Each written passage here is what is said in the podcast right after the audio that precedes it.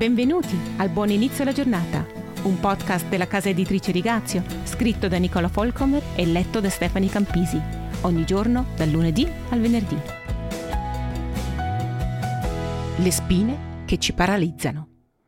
Per mantenere il mio campo libero da spine che soffocano le mie piante, devo investire molto.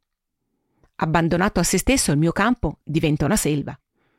L'altro giorno siamo andati a fare una passeggiata in un piccolo parco che una volta era un giardino ben curato. I resti di tempi migliori erano ovunque. Fiori di rododendro appena visibili in una foresta di ortiche. Un tempo fiancheggiavano il sentiero di pietra, coperto di muschio sotto i nostri piedi, con erba e denti di leone che crescevano nelle fessure tra le pietre. Le siepi, un tempo ornamento amorevolmente curato, sono soffocate in mezzo agli agrifogli rampanti.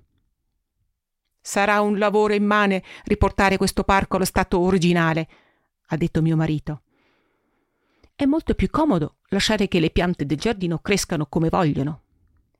Se non usiamo un diserbante, se non teniamo il nostro campo libero da vegetazione selvatica e spine, queste ultime si scateneranno e saboteranno i nostri raccolti in modo del tutto automatico e a volte senza che ce ne rendiamo conto. Per evitare questa crescita eccessiva, cerco di iniziare ogni nuovo giorno con la consapevolezza che questo giorno potrebbe essere l'ultimo.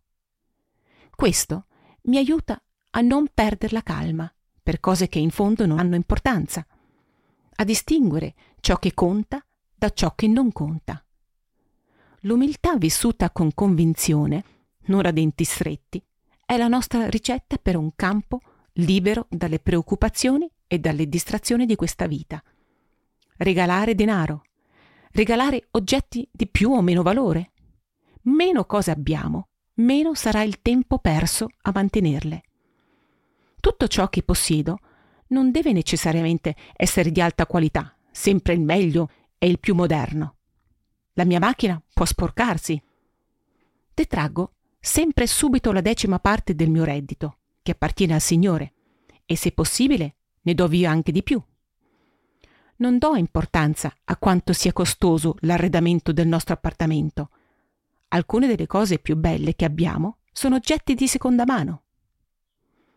Ho imparato a essere contento con quello che ho, scrive Paolo ai Filippesi nel capitolo 4, versetto 12. So vivere nella povertà e nell'abbondanza.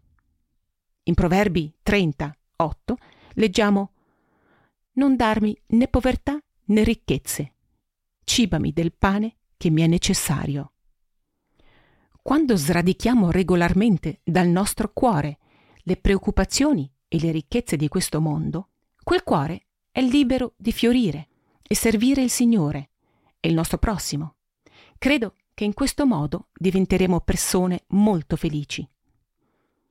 Con l'immagine del terreno non protetto ai margini del campo, del terreno sassoso, delle spine, Gesù rende la sua lezione pratica per tutte le persone che vogliono curare e mantenere il loro cuore bello, proprio come i loro campi, prevedendo un grande raccolto.